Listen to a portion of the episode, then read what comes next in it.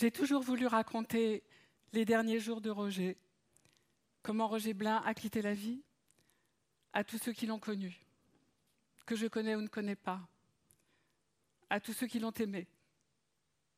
Ils sont nombreux. Je les fais parfois à l'occasion de rencontres. 17 ans après, je livre quelques événements de cette période à Michel Archimbault. Il écoute, semble ému et me dit Écris-le, je l'édite. J'ai un mouvement de recul. Il ajoute Une épure, mouvement contraire, je dis oui. Septembre 2019. Hermine me fait une surprise. Hermine Caragueuse. J'écrirai HKZ. Elle passe à la librairie du théâtre où je travaille le soir même de mon retour de vacances. Deux mois sans se voir. Je parle, elle flotte. Un égarement perceptible, une opacité dans ses yeux. Je décide d'écrire. Parce que, je le sais tout de suite, elle est en train de mourir. Décembre 1983. Un rhume, une grippe qui dégénère. Roger interrompt les répétitions de Rue Noire sur les conseils de son médecin traitant et entre à la clinique pour une série d'examens. Sur les radios est décelée la trace de plusieurs infarctus légers et récents compliqués d'une bronchopneumonie. Que s'est-il passé au cours de la première nuit? Un spasme prolongé? État alarmant, salle de réanimation, pompe cardiaque, écran de surveillance, électroencéphalogramme, alarme, perfusion. Toute l'armada technologique portée à son secours. Récupéré de justesse, moribond, aphasique, il gît, cherchant à se libérer des liens qui le ligotent au lit. Comment supporter de le voir se débattre? Je lui parle, je le touche. Il comprend que je suis là. Il ne faut pas déranger le malade. Je dois sortir. Dans le couloir, ses frères, quelques proches amis, nous sommes sans voix, nos questions sans réponse. Combien de temps a duré cette période Au seuil du coma, au seuil de la mort, à la recherche du traitement approprié? Une dizaine de jours? Nous nous succédons à son chevet. Que faire Que dire Attendre Espérer? Avec le soutien de ses frères, Noël et Jacques, j'obtiens le droit de rester un peu plus qu'il n'est permis à son chevet, les yeux rivés sur les tracés multicolores. Un jour où tout semblait perdu, savait-il que j'étais là, que je n'y étais plus? On m'a prié de partir. Carrefour des quatre chemins, lequel allait-il prendre? La vie La mort? Et quels sont les deux autres? L'heure de pointe, on me bouscule, je ne peux pas rester planté là. Je marche en direction de Paris avec pour la première fois la certitude que la mort existe, qu'on peut mourir, qu'il peut mourir. 16 novembre 2019, service des soins de suite de l'hôpital Charles Foy à Ivry. Le médecin nous convoque. L'heure est grave, le ton sinistre. HKZ a commis une erreur qui, dans le contexte où elle croupit, pourrait tristement déterminer la suite de son séjour. Elle a été surprise en train de fumer une cigarette dans sa chambre. Une preuve de plus de sa dégénérescence. Elle ne se rend pas compte qu'il y a de l'oxygène dans les murs. C'est pourtant de ma faute. C'est moi qui ai laissé le briquet. Mais tout de même, elle n'aurait pas dû. Le médecin dit qu'il a d'abord été troublé par la vivacité d'esprit d'HKZ, abusé par son niveau socioculturel, mais les signes se sont amoncelés, de plus en plus flagrants. Cette cigarette est le stigmate de trop. Elle débloque, dit son frère pour résumer la situation. Le médecin prononce le mot Alzheimer. HKZ n'a pas d'enfant. Son existence est donc soumise à l'appréciation de son frère et sa nièce. Elle fut enceinte deux fois. La première fois, avorter n'était pas légal. Quelqu'un lui donna des cachets, elle les avala dans une chambre d'hôtel de la rue de Seine. Au matin, réveillée par la douleur, elle courut aux toilettes, turques, sur le palier. L'embryon flottait, sanguinolent, entre ses jambes, retenu par le cordon ombilical. HKZ saisit le cordon, l'arracha jeta l'embryon dans le trou, tira la chasse, puis retourna se coucher. Elle perdit trop de sang. Il fallut la conduire aux urgences pour arrêter l'hémorragie. Quelques années plus tard, elle fut de nouveau enceinte. Cette fois-ci, l'idée de devenir mère lui plaisait. Mais l'embryon s'était formé au mauvais endroit, des suites de son avortement clandestin. Un médecin intervint, privant HKZ de la possibilité d'enfanter. En 1971, elle signa le manifeste des 343 avec Christiane Rochefort, Bernadette Lafont et Bulogier, dans lequel 343 femmes affirmaient avoir eu recours à des avortements clandestins au péril de leur vie, militant pour la légalisation et l'encadrement médical de ces pratiques. La dépénalisation eut lieu quatre ans plus tard, le temps que les hommes politiques et les pères de famille en débattent entre eux. Trop tard pour bon nombre de femmes, dont les désirs n'avaient pas été pris en compte à temps. HKZ s'inventa une autre vie, sans enfant ni mari. Elle s'enticha de gens plus jeunes qu'elle, quand j'entrais dans des restaurants avec elle, on demandait parfois si elle était ma mère. Nous répondions Non, nous sommes amis. Un jour, au théâtre de l'Odéon, après un spectacle, elle me conduisit jusqu'à la salle Roger Blin, une petite pièce à l'étage où n'avaient lieu que des conférences. La porte était ouverte, personne ne nous vit entrer. Ashkazad alluma une cigarette. Je fumais avec elle, le nom de Roger veillait sur nous comme une étoile aimante. Dans la fumée qui emplissait la petite salle, je percevais la beauté de la relation hors norme qui nous unissait. Ce geste ne permit à personne de tirer de conclusions médicales. Mais HKZ était moins âgé. Il suffit d'un peu de négligence, et le panache ou l'insolence sont pris pour du gâtisme. après avoir eu le malheur d'être une femme qui ne voulait pas avoir un enfant à 20 ans, elle venait de commettre l'erreur de fumer dans sa chambre à 80. Les visites sont brèves. Maintenu sous assistance cardiaque et perfusion, il erre entre conscience, absence et hallucination. Selon le jour, le moment, il est là, il n'y est pas. Les visites se prolongent. Il nous reçoit sans souffrance apparente. Accalmie, rémission, il va en réchapper, se relever, guérir. Patience, nous respirons. Nous sommes dans la période des fêtes de fin d'année. Je m'absente 48 heures et lui fais promettre d'attendre mon retour. Va, je suis là, je ne bouge pas. Dans le commun, je, passe des heures allongée sur le dos, à même la terre. Une longue herbe ploie au-dessus de mon visage, sous le poids d'un insecte qui y chemine. Je retiens mon souffle. Tout à coup, son absolue solitude et tranquillité sous l'immensité du ciel me transpercent. Sentiment inédit qui me fera plus tard entrer de plein pied dans la huitième des élégies de Duino écrite par Rilke. Ô félicité de la menue créature, ô bonheur du moucheron qui toujours demeure dans le sein qui le porta jusqu'à son terme. Car être dans le sein, c'est tout.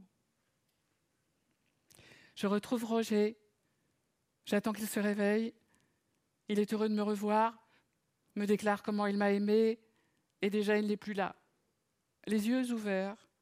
Où est-il? Dans quelle dimension? C'était il y a plus de dix ans, dans un monastère de la vallée de la Roya, où j'étais en résidence d'écriture. HKZ devait lire les élégies de Duino de Rilke à l'occasion du printemps des poètes. Elle était arrivée en avance pour deux raisons. La première concernait son immeuble, qui venait d'être classé en péril. Elle ne se sentait pas rassurée à l'idée d'y retourner. La deuxième était le poème de Rilke. Elle avait décidé non pas de le lire, mais de le dire, bien que plusieurs années soient passées depuis la tournée. Et donc, pour cela, elle devait réapprendre le texte. Mais tout de même, il lui fallait un souffleur au cas où elle oublierait un mot. Je m'étais proposé. Nous nous retrouvions tous les après-midi dans le réfectoire. Elle disait les élégies, je lui soufflais les mots qui lui manquaient. À l'époque, il lui en manquait peu. Mais il était déjà question d'oubli. Souffler, mais parler surtout, de la vie longuement, après la traversée des élégies, jusque tard dans la nuit. De larges après-midi, de fulgurantes soirées à tenter de tracer des lignes avec la parole dans l'existence. et puis parfois voir l'aube poindre, le bleu submerger les branches graciles du cerisier précoce par la fenêtre ovale, mais continuer de parler quand même, sans s'affoler. Quelques jours, ainsi, dans la parole, dans la parole et la vie. Comme rarement se dire, se confier comme on s'offrirait, garde-moi quelque part en toi. Puis le jour du printemps, les élégies, le public, les trous de mémoire, ma voix de secours. Tout s'est très bien passé, HKZ a bien dit, j'ai bien soufflé, nous nous étions bien entendus. Quand elle est repartie, j'étais sûr que je la reverrais. Tes amis viennent le voir. Samuel et Suzanne Beckett. J'étais là, j'attends dans le couloir. Il quitte la chambre, bouleversé et muet. Beckett et Blin qu'ont-ils pu se dire Eux qui déjà ne communiquaient qu'à demi-mot, sans souci des non-dits. Ils partageaient la même appréciation des lieux communs, l'être de noblesse des déshérités. Je veux être seule avec Roger et qu'il soit seul avec moi. Par chance, je ne répète pas, je ne joue pas, j'ai tout mon temps. Nous décidons que je viendrai un jour sur deux. Je passe des après-midi entières auprès de lui, j'assiste au repas du soir, je prends le relais et porte la nourriture à sa bouche. Tant qu'on n'est pas mort, on vit. Et tant qu'on vit, on joue. Aussi grabataire que l'on soit, c'est encore nous. Et c'est toujours lui que je viens voir avec joie et insouciance de l'avenir, sans lire ni m'ennuyer, à attendre ses retours dans la chambre, clarté modérée, vitre dépolie, silencieuse, le silence, les silences fertiles de Roger Blin. Ceux qui l'ont approché de près les connaissent.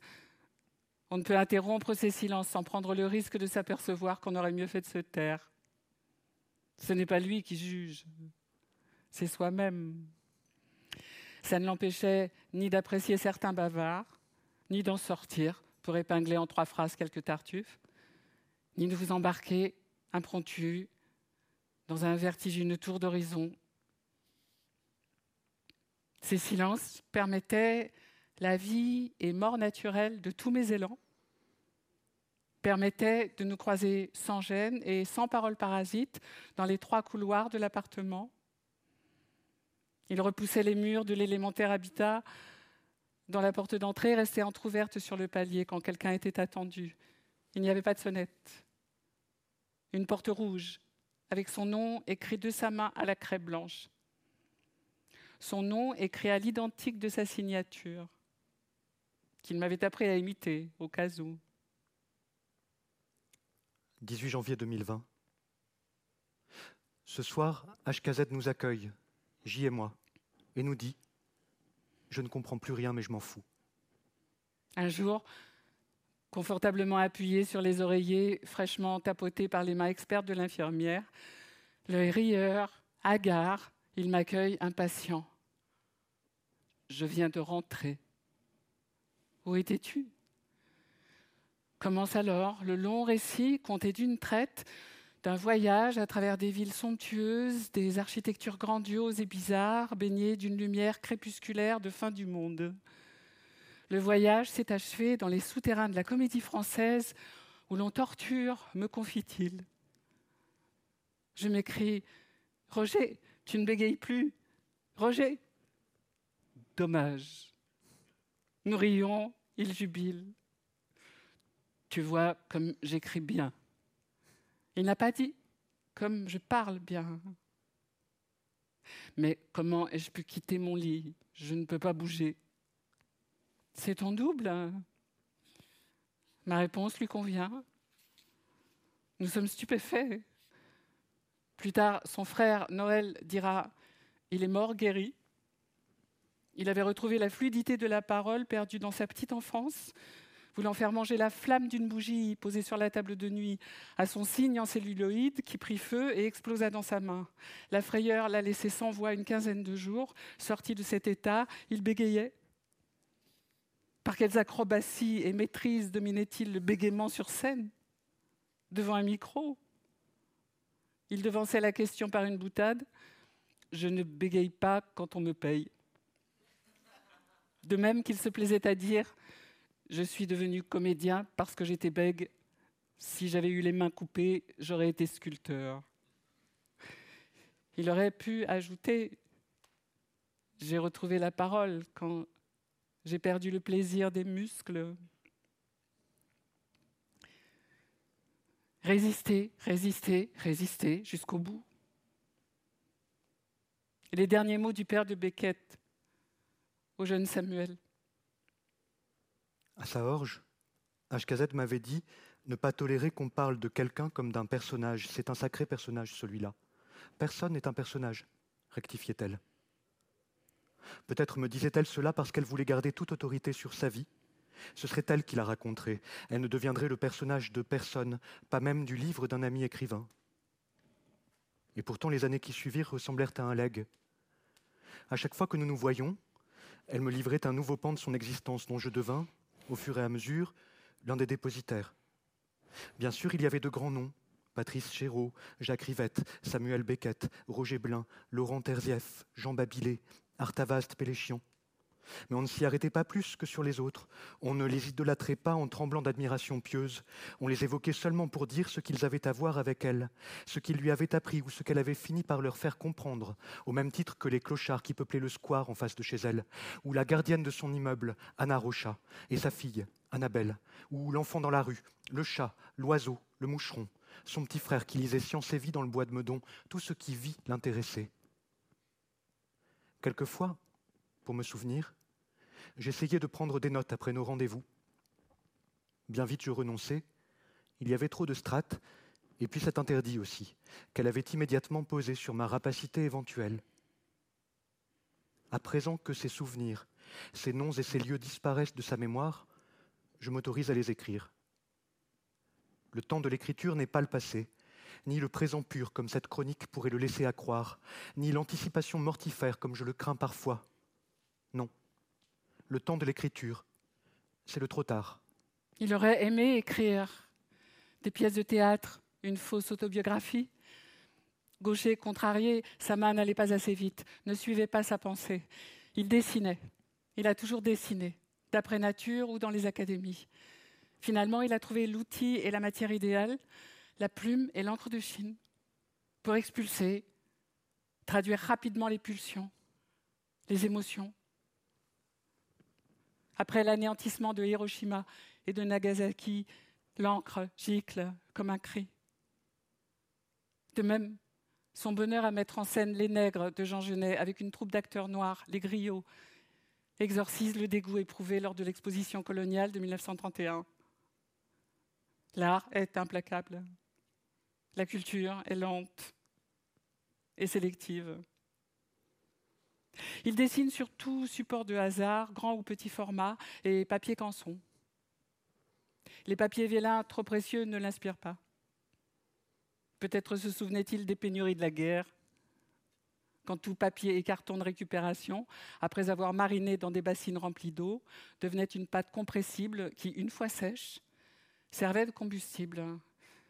Ça chauffe peu, mais se consume lentement. Il m'en fit la démonstration dans la cheminée de l'appartement.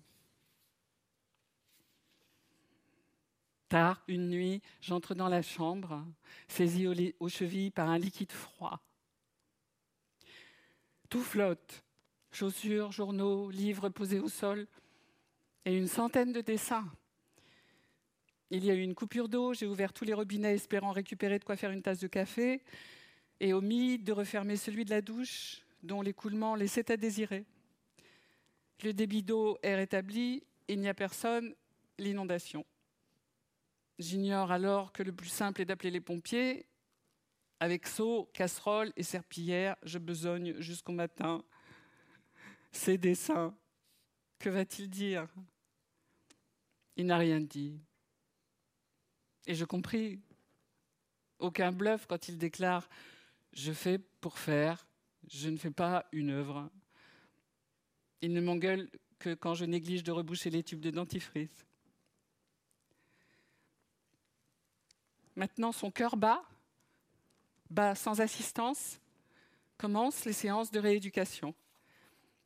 Solidement encadrées, d'abord tenir debout, puis faire les premiers pas. Il n'y croit pas. Chaque geste pour atteindre son but, se moucher, se gratter, se nourrir, doit être guidé, accompagné jusqu'au bout, exécuté à sa place.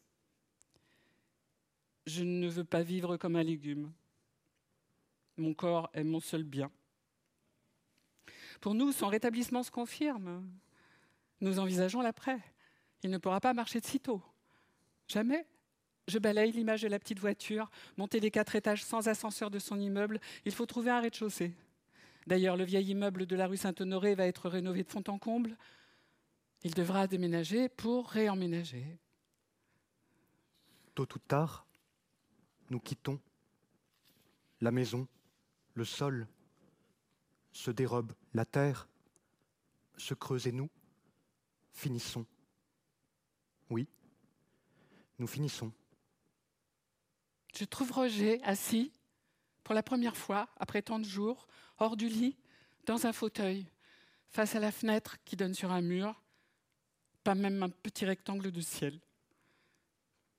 Il est assis comme un convalescent et pourtant prostré. Laisse-moi, je ne suis pas drôle. Ça m'est égal. Alors tant pis, reste. Il est triste, je suis avec lui. Les travaux de réfection du vieil immeuble devenant imminents, il faut libérer l'appartement, tout dégager sous les 48 heures. Noël, Jacques, Yves et moi plions, emballons, entassons dans des cartons. Il y a un grand portrait de Roger, crayonné par Antonin Artaud, où il apparaît dur et cruel. Je vous dessine comme je n'aimerais pas que vous deveniez. Les vieilles valises en carton bouilli contenant la correspondance, les programmes de toutes les pièces de théâtre vues, les cent et une chemises achetées dans les divers marchés opus de divers villes et pays, sous lesquels il glissait les billets frais sortis de la banque. C'est là, tu te sers quand tu en as besoin. Nous nous hâtons. Le mot promoteur stérilise toute émotion. Je trouve mes lettres là où elles ont toujours été. Un dernier regard à la porte rouge, rideau de Seine. Un nom effaçable, écrit à la craie. Il redoutait la perspective d'avoir à quitter, même momentanément, son appartement. Se doutait-il qu'il n'avait plus, pour combien de temps, de domicile? Nous avions décidé de ne rien dire. Les déménageurs, qui, eux, ne se doutaient de rien, ont tout emporté le matin même du jour de sa mort. Chez HKZ, encore ici, toujours, où être sinon Les objets parlent. Ils parlent et ne parlent pas assez. Ils donnent l'illusion d'une présence, mais c'est la mienne que je ressens surtout. Chez elle, je suis à ses côtés. Nous avons des côtés imaginaires. Cela aussi, il faut en prendre soin. Quelques carnets, autoportraits, esquisses. Dans le carnet 89-90, sur ma machine à écrire, la lettre A a disparu. J'ai trop écrit Arménie. Amour peut-être? Je trouve un tarot de Marseille une carte est plus jaune que les autres, le soleil. Ses larmes de feu tombent sur des enfants nus. HKZ est celle qui, dans ma vie, a ouvert la possibilité d'un futur, quand je me démenais encore avec le passé et multipliais le présent pour ne jamais y être.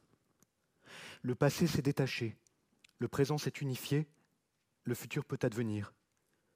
Même la mort d'HKZ peut advenir. Elle sera toujours présente, à travers ces cartes que je décide de garder, présente et pas regrettée, simplement là, comme les oracles au-dessus des vies terrestres. Mieux qu'un soleil, une étoile, pour les moments noirs de la vie. Je tire une carte en pensant à elle, la maison Dieu. Quelque chose s'écroulera. Je m'y attends et m'y prépare, lentement, chaque jour. À chaque fois que Michel et moi nous réunissons pour vider l'appartement de notre ami, nous avons le sentiment de précipiter sa fin. Mais ce n'est pas triste, pas seulement triste, C'est triste, mais il faut le faire pour que ce ne, ce ne le soit pas trop. C'est contre le trop qu'on se bat, pas contre la tristesse, car contre elle on ne peut rien, elle est là. Tristesse de ses décisions, résignation, et ça, on jette encore. Allons bon. Quand ce sera vide enfin, est-ce qu'HKZ mourra Nous laissons toujours derrière nous, Michel et moi, les mercredis. Un désordre, un semblant de vie par superstition. Adieu, HKZ. Chaque semaine, nous venons chez toi pour te dire adieu peu à peu. Adieu les épingles à nourrice, trombones, feutres secs. Adieu HKZ, cette mercerie n'était pas tout à fait toi, pas tout à fait ce que nous voulions garder de toi. Nous vivons dans la confusion, croyons que ce qui nous appartient nous constitue aussi. Mais au moment sinistre où mourir est le seul destin restant, cette croyance s'effondre. Nous n'avons rien transmis à nos objets. Les épingles à nourrice de mon ami sont encore des épingles à nourrice, quand mon ami ne l'est plus tout à fait. Une après-midi, il n'a pas réagi à ma venue. Je suis frappée par la fixité singulière de son regard posé sur les pelures d'une banane posée sur le plateau du déjeuner.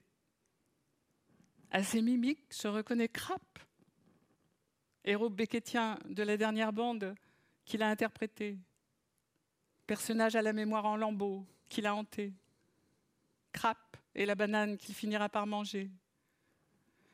Il m'en jouait des passages. 15 août 2020. À l'EHPAD, une dame est désespérée. Rendez-vous compte, je ne sais même plus comment je m'appelle. Elle sanglote, le visage dans les mains. HKZ s'assied à côté d'elle, elle ne peut pas l'aider, mais elle chante. Quelqu'un passe et lui dit qu'elle a une belle voix, tout le monde va mieux. HKZ regarde celle qui a perdu son prénom. T'inquiète pas, ma vieille, ils t'en donneront un autre. Nous roulons sans à-coups, la banlieue, la route, les champs maraîchers. Maintenu, allongé, il ne peut voir le paysage. On y va. On y va doucement, mais on y va droit. On va droit dans la douceur, on va doucement vers la fin. On voit la fin au bout de chaque mouvement. Et même si on y va de biais, on y va bel et bien. Narquois, il me dit Tout ce déménagement, ça va faire des frais pour l'enterrement. Blaguait-il pour me faire rire? J'ai ri. Après les formalités d'usage et l'impressionnant qui prévenir en cas de décès, je suis la civière. Nous prenons l'ascenseur. Deuxième étage, dernière chambre, la remontée vers la lumière. Elle est grande, carrée, trois murs. Le quatrième est une fenêtre coulissante. Le lit fait face à la fenêtre. Aucun vis-à-vis, que le ciel, omniprésent. On y va. On se voit y aller. C'est difficile à dire. C'est triste et grave et trop léger pour être vrai. C'est pourtant vrai. On y va bien. Il doit être midi. À peine entré dans la clarté aveuglante, il dit Je me sens dilué. On l'installe, je propose de tirer les voilages. Non, laisse. Ses yeux brillent à nouveau. J'apprends à sa main le chemin pour atteindre la sonnette d'appel entortillée au barreau du lit. Il renonce. Je n'en ai pas besoin. Il me regarde longuement. Alors allons-y. Allons-y vraiment. Tête la première vers la fin. Plongée dans la douceur totale. Inéluctable et doux. Le grand bain. Le dernier. Toutes ces choses qu'on fait pour la dernière fois. C'est une catastrophe et ça ne se voit pas. Mais on le sait, on y va. Nous nous sommes déjà trouvés dans une chambre semblable après son opération. Dans les jardins, c'était l'été. Les battements désordonnés du cœur jugulés. Tachycardie est le nom. L'avenir était présent. Il n'aspirait qu'à marcher, flâner, nager, se laisser dériver par les courants. Il me regarde, un léger sourire plisse ses yeux. Douze ans ont passé. Près de toi, je m'étoile. Loin de toi, je m'étiole. Je l'ai quitté, nous nous sommes toujours vus. Il est à nouveau à Évêquemont et je suis à ses côtés. Vas-y, je t'accompagne. Vas-y, tu y vas, je le sais, je ne te retiens pas, tu ne te retiens plus, tu vas. Où ça finit, où tu n'existes plus. Je vois ça. J'assiste à ta fin, je t'assiste pour que ça finisse bien. Je verrai, je veillerai. J'aime voir comment tu te sépares de ce qui est. Lui sait et dit encore quelques jours. Ça ne m'amuse plus. Je l'entends sans vouloir l'entendre. Il fait nuit, je le quitte, je dévale la colline en chantant. Enfin une belle chambre, une vraie chambre, une fenêtre, sans frustration. Enfin du ciel, après cinq semaines de séparation. Nous sommes lundi. Il meurt jeudi. Jeudi 20 janvier 1984. 20 janvier 2021. Je vais à l'EHPAD, dis-je sans préciser. Les plus curieux demandent Pour voir quelqu'un de ta famille? Non, dois-je répondre. Une amie Et alors il y a ce silence. C'est étrange. C'est étrange pour les gens à qui j'en parle, c'est évident pour moi. Pas question de prendre mes distances. Et pourtant, comment l'expliquer? Qu'est-ce que cela m'apporte? Tout doit nous apporter quelque chose, sinon on ne ferait rien. Mais moi je crois aussi qu'on donne, qu'on est là pour donner. Je sais ce que cette amitié me prend, mais ce qu'elle m'apporte à présent, je ne pourrais pas l'écrire en quelques phrases claires. Disons qu'il s'agit d'un don, et que par ce don que je fais, HKZ m'offre en retour la possibilité de voir ce que c'est que finir, voir de près, dans les détails, ce qui se trame avant la mort. Elle sait que je suis curieux, et c'est étrange, oui, mais c'est bien pour cette raison que ça tient. Seule l'étrangeté tient, en vérité. Marty, diverses visites, j'ai des nouvelles, aucune inquiétude. Mercredi, il me demande de lui apporter l'enveloppe posée sur la cheminée de l'appartement contenant des timbres oblitérés qu'il prélève quand ils sont beaux. Le fils d'une des femmes de service en fait collection. J'acquiesce. Euh, dans quel carton se trouve cette enveloppe? Nous regardons dehors le vent qui fait et défait la forme des nuages. Il guette l'éruption des oiseaux dans le cadre de la fenêtre vol plané, piqué en flèche, courbe, spirale, arabesque, apparition, disparition, côté court, côté jardin, et se perdre au lointain. Ils s'enivrent de leur vol. Sa respiration est ample.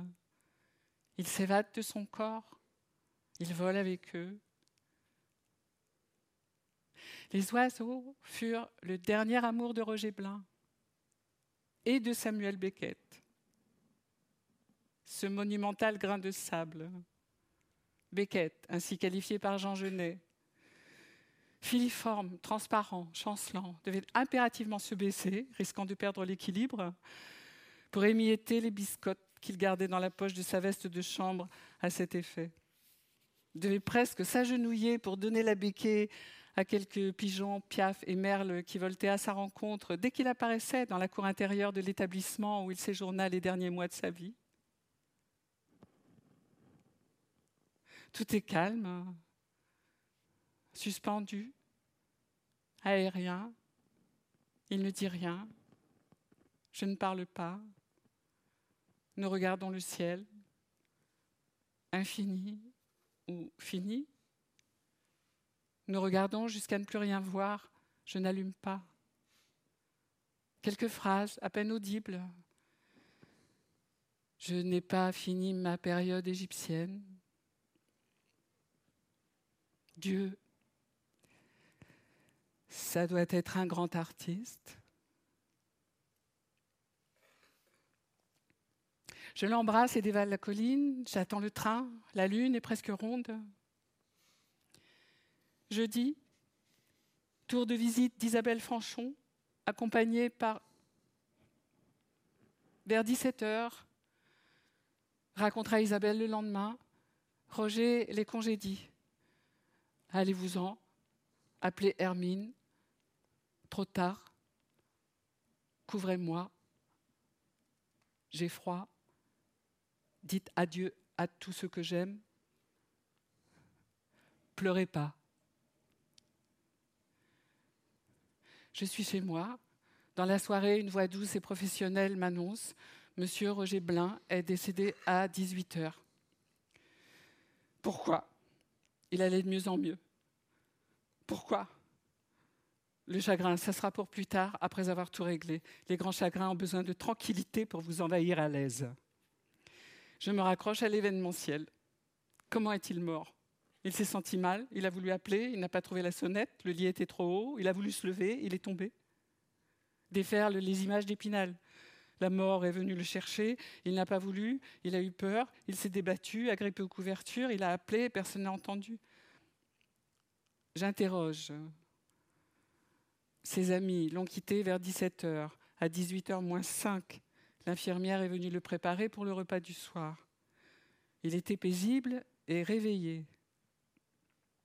Quand elle lui a apporté le plateau, il semblait s'être rendormi. Elle l'a appelé Monsieur Blin, c'est l'heure. Il a ouvert les yeux, les a refermés. C'était l'heure. Je dois le voir avant tout le monde. Je veux saisir sur son visage les effets de la dernière heure, de l'incroyable dernier souffle, décrypter ses dernières pensées. Comment est-il parti? Comment sort-on? Peut-être me dit-il quelque chose en particulier, quelque chose qui m'aiderait. Le lendemain matin, gare Saint-Lazare, le cœur serré, je prends le train, je descends Tain, le paradis, je gravis la colline, plus de maisons, des hangars, des terrains. Je marche dans une zone faiblement éclairée, aucun passant, il a neigé, il gèle, il fait nuit. Personne ne m'accompagne. La fenêtre de la chambre est grande ouverte, j'en suis étonnée. Je m'attendais à le trouver habillé sur son lit, il a été descendu à la morgue. On va m'y conduire. Je me fais à nouveau raconter les dernières minutes. Arrive le préposé à la morgue, un vieil homme, dos voûté, un lourd trousseau de clés à la main. Il me salue par Cette nuit, nous avons eu deux décès, on meurt plus à la pleine lune. Je le suis, nous longeons des couloirs, traversons des salles vides. Il ouvre des portes, les referme, nous descendons, des marches, une porte en fer, nous accédons à l'air libre. Il fait toujours nuit. Une courette, deux énormes conteneurs poubelles, un arbre. C'est là, la morgue. Tour de clé, une pièce exiguë, trois places, dont deux occupées par des corps entièrement emmaillotés dans un drap. L'homme me précède, il découvre la figure d'un des gisants. C'est lui? Oui, je regarde à peine. Il me convie à entrer.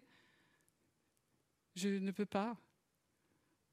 Quelque chose ne va pas, ne colle pas, dérange. Le crucifix. Une grande croix noire d'environ 50 cm de haut est placée au centre de la pièce sur une planchette qui court le long du mur. Un long Christ noir, le corps tordu de douleur, la tête couronnée d'épines luisantes, se penche au-dessus du visage de Roger. Pourquoi se crucifier? Est-ce lui qui l'a demandé? Impensable. Après avoir congédié ses amis, il aurait demandé un prêtre pour se, se confesser. Et de quoi? Il aurait, ça ne mange pas de pain, accepté les derniers sacrements. La tradition l'aurait emporté. Son éducation religieuse au collège Sainte-Croix, où il mettait en scène les chahuts et honnissait le cannibalisme du buvez mon sang, mangez ma chair, aurait repris le dessus. C'est impossible. Qu'est-ce que j'en sais? Si exceptionnel, la mort. Je suis mal, tétanisé sur le seuil. L'au-delà, la mort, mon premier mort, l'après-mort, le catholicisme, ses enfers et purgatoires, le christianisme, la foi, les religions, les croyances, ma foi. Où en suis-je? J'en suis resté au jour de bonté des Noëls de mon enfance, quand nous chantions Il est né le divin enfant. le que Dieu te garde de ma mère n'a aucun rapport avec le redoutable Yahvé de l'Ancien Testament qui m'a déplu. et son fils mis à mort et ressuscité pour laver mes péchés m'embarrasse. Je n'ai pas encore abordé, réfléchi, d'opinion sur. C'est pas le moment. Vas-y, entre et enlève ce crucifix. Il ne peut pas l'avoir demandé. Comment m'en approcher? Comment le saisir et oser le déplacer comme un pot de fleurs? Et où le poser? Tout s'embrouille, je grelotte. Je voudrais occuper la troisième couche et qu'on n'en parle plus. L'homme attend, sans broncher, que j'entre ou sorte. Ressaisis-toi. Il ne s'agit pas de toi, il s'agit de Roger, qui disait croire aux faits, irlandaise de préférence. Mais de là à cette croix, est-ce lui qui l'a demandé? Non, elle est placée au milieu, c'est plus joli. Je m'entends encore bafouiller, parce que lui, vous savez, Jésus, oui, mais le Christ, l'institution, tout ça. Vous en faites pas, me dit l'homme. Je l'aurais embrassé. Il saisit le crucifix, le place au-dessus de la tête de l'autre dépouille, tire le rideau de plastique qui sépare les couches mortuaires et se retire. L'immensité reprend l'espace. Je peux m'approcher, le regarder, me pencher, à ce moment précis, les centaines de moineaux qui nichaient dans l'arbre coincé entre les poubelles géantes ont acclamé le jour naissant. Tout à coup, je me sens bien. Nous sommes bien. Pourquoi j'étais si heureux de tenir tes mains dans les miennes? Si avant de venir, on m'avait dit Elle ne te dira rien, mais te tendra les mains. Serais-je venu? Oh, le peu est sublime. Oui, le peu est sublime quand c'est tout ce qui reste. L'incinération en columbarium du cimetière du Père-Lachaise est fixée vendredi en 8. Aucun horaire de libre avant. Voulez-vous des micros pour les prises de parole? Non. Je me sens incapable d'organiser quoi que ce soit et il faut décider sur le champ. Voulez-vous de la musique classique? Non. Il n'aimait que la voix nue, a cappella. C'est très long, savez-vous, une heure de silence. Non. L'après-midi du même jour, nous nous retrouvons à la coupole, Meunier, Fanchon, Chantal Petit et moi. Je ne sais plus pourquoi, nous rions beaucoup. Dans l'obscurité du lit, je ne ris plus. Fini, c'est fini, je ne le reverrai plus, plus jamais. Son corps est là, il est encore là, il dort un peu plus profondément. Il a tout vu, entendu, le crucifix, les oiseaux.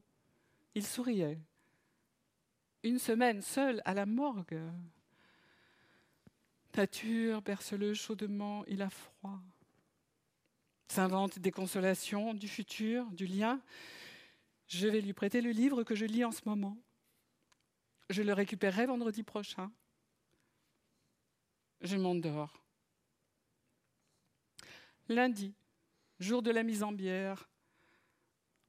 En quoi cela peut-il consister? Nous partons pour Évêquemont. Noël Blin conduit, Paul Thévenin parle, Alain Cuny se tait. J'ai le livre dans la poche. Le retour de Puck, de Rudyard Kipling. Il s'agit de l'initiation de deux enfants à la matière, à la vie, par un esprit bienveillant qui a pris l'aspect d'un lutin. Chaque chapitre est entrecoupé d'un poème ou d'une chanson. Un vers a dicté mon choix. Dors, vieil enfant, tes jeux sont finis. Attends le paradis. Paul Thévenin propose d'acheter des fleurs. Roger n'aimait pas les fleurs coupées. Il m'offrait des crayons de couleur, des pastels, des tubes de peinture. Il y a là de magnifiques pensées toutes plus belles les unes que les autres, plantées dans une motte de terre coupée au carré, sans peau. Chacun de nous choisit une couleur. Bleu indigo pour moi. Rassemblés dans des feuilles de papier journal, on me remet le délicat paquet dans les bras. La mort. Seules ces pompes sont funèbres. Quatre cierges éclairent un lieu plus qu'obscur, sans forme ni mur. Placé dans le cercueil, habillé, les bras croisés sur la poitrine, la figure remodelée, il ressemble au portrait fait par Artaud. Sont effacées la beauté, la quiétude, vue l'autre matin à la morgue. Je suis de glace comme l'atmosphère. Vite sortir. Sans réfléchir, au hasard. Je dépose trois mottes de terre à ses pieds, la quatrième près de son cœur. Kipling à portée de main. Je m'éloigne et, oh, bonheur, la fleur posée contre son cœur, c'est la mienne. Que faire Jusqu'à vendredi, jour de l'incinération, je ne peux rien faire et aucune obligation ne m'oblige à faire. Il y a beaucoup d'enfants dans le monde, personne dans le square. Il pleut, je pleure. Rilke. Les élégies de Duino. À 26 ans, Roger découvre Rilke avec les cahiers de Malte Bridge. Il lui écrit une longue lettre exposant les sentiments qu'ont déchaîné les cahiers. Il va pour la poster dans une boîte près d'un kiosque à journaux. Un titre retient son geste. Rainer Maria Rilke vient de décéder. Il gardera la lettre. J'attrape les élégies. Dès la première phrase, qui, si je criais, qui donc entendrait mon cri parmi les hiérarchies des anges? Tout me parle même ce que je ne comprends pas, et me réconforte. Si c'est bienfaisant pour moi, ça le sera pour d'autres. Je veux dire les élégies sur scène. Une heure avant la cérémonie au columbarium, je me rends au cimetière pour récupérer le Kipling. On m'écoute poliment, ils en ont vu d'autres, et on me répond que le cercueil est scellé, que pour l'ouvrir, il faut l'accord de la famille et la présence d'un huissier. Vous n'ouvrez pas les cercueils pour... Non, tout brûle en même temps. Ah. Ses amis, la profession, des inconnus, beaucoup de monde, emmitouflés, assis, debout, face à des marches qui ne vont nulle part. Une heure de silence sous le dôme étoilé d'or. Foule silencieuse en plein Paris face à un escalier, face à soi-même. Pourquoi cet escalier? J'attends de le voir apparaître en haut des marches. À la vue de l'urne noire, je vacille, quelqu'un me soutient, il n'est plus, n'est-il plus? Ai-je été jusqu'à l'étrange bibliothèque où s'archivent les cendres derrière un nom gravé sur une plaque, jusqu'à la case numéro 536 où l'urne sera entreposée? Un blanc. Et aucun souvenir des jours et nuits qui ont suivi. Sous le prétexte d'un rendez-vous chez le dentiste, Lupélieu et moi conduisons HKZ au Jardin des Plantes. Lulu cueille une rose et l'attend à son ami. HKZ la saisit et la mange et s'écrie Oh Lulu, c'est tellement bon Elle rit en crachant des pétales. Nous vivions de fleurs, voilà pour la sustentation. Il s'arrêtait et, sans avoir à se baisser, attrapait une poignée de corolles, puis repartait en mâchonnant. Je m'en vais maintenant tout effacé, sauf les fleurs. Samuel Beckett. Quand j'ai raconté à Isabella qu'HKZ a mangé une rose, elle a relu le livre sur Roger. Elle a eu le désir de le faire reparaître dans sa maison d'édition. Le plus tôt possible, en juin, HKZ sera peut-être encore vivante. En tout cas, le livre vivra ce sursis que l'amitié lui accorde. Quelqu'un mange une fleur, son livre renaît. Et puis un jour tout prend fin. Mais c'est ainsi. 30 avril 2021. Ce matin, HKZ est morte. La tristesse ne me dévaste pas. Je pleure, mais chaque larme est comme une pensée. Comme je ne sais pas en quoi cela consiste, je prends toute la vie devant moi pour faire mon deuil. Je passe des jours à peindre en couleur un des tirages noirs et blancs. L'autre sera accroché dans la petite salle de l'Odéon pour l'inauguration d'une photo de Roger que j'ai prise lors des répétitions d'En attendant Godot. De profil, le manuscrit coincé sous le bras, un ignace allumé à la bouche, l'allumette pincée entre le pouce et l'index, le regard absorbé par le jeu des acteurs.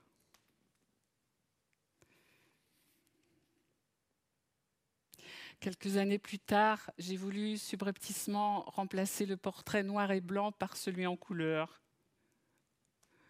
pour mettre du rouge sur les murs gris anthracite sinistres de la petite salle d'imaginer la tête du personnel, de l'équipe dirigeante, voyant tout à coup le portrait de Roger Blin, même cadre, même format, même place, coloré comme par magie, m'a égayé. Projet sans suite. La petite salle a été entièrement rénovée et le portrait noir et blanc enlevé.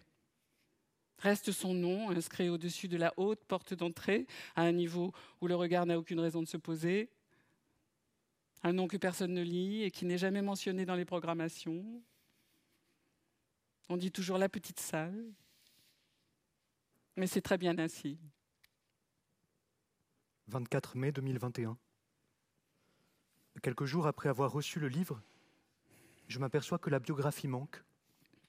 La biographie que j'ai rédigée pour la reparution du livre d'HKZ est absente.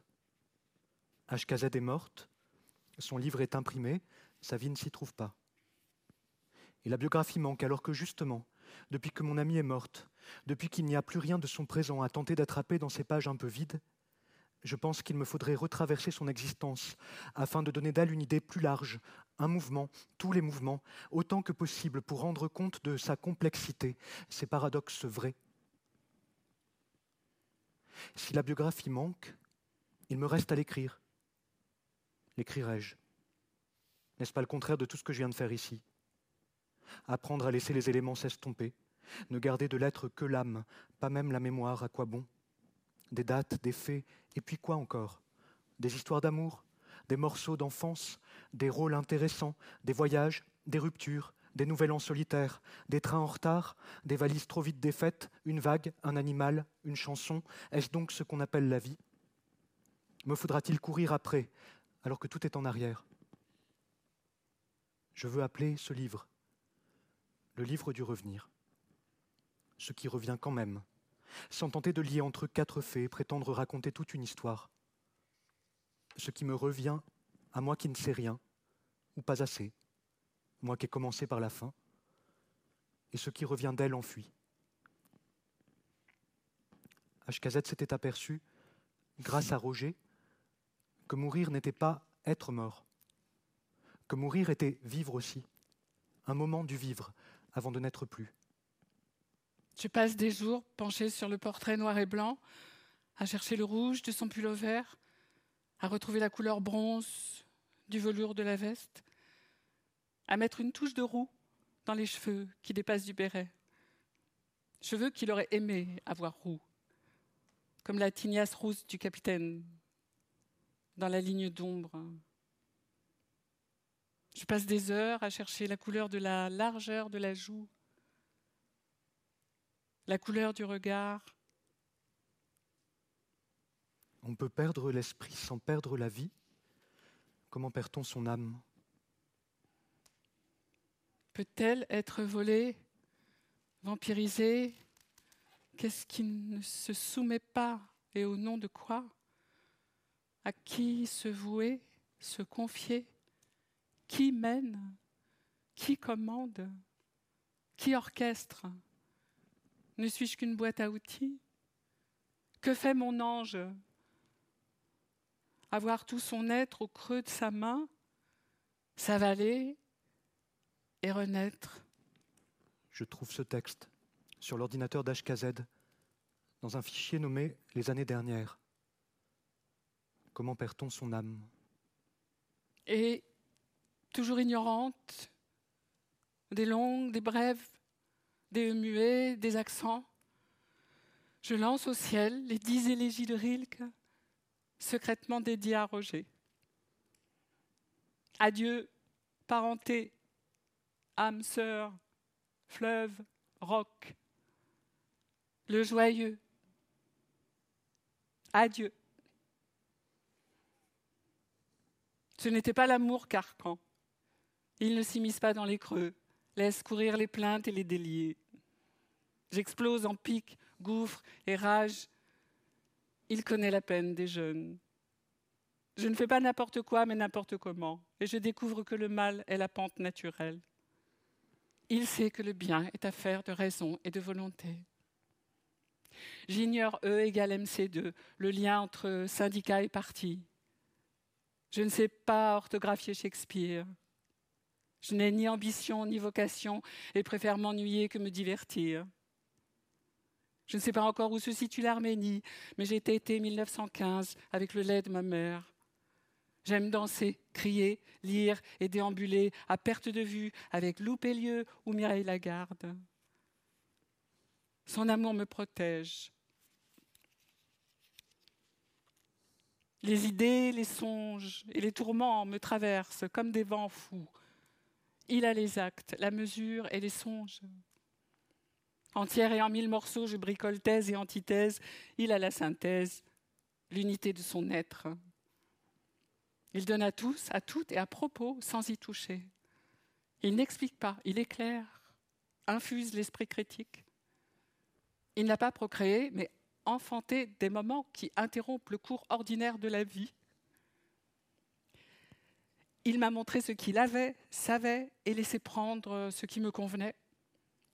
Égrené au gré des jours, des saisons, des années, des transformations naturelles, à la faveur de l'intempestif, des rues, des cafés, de la nuit, des orages.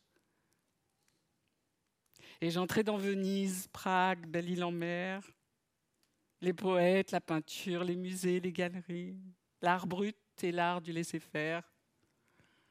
Dans le jardin des plantes, l'anatomie des corps, des visages.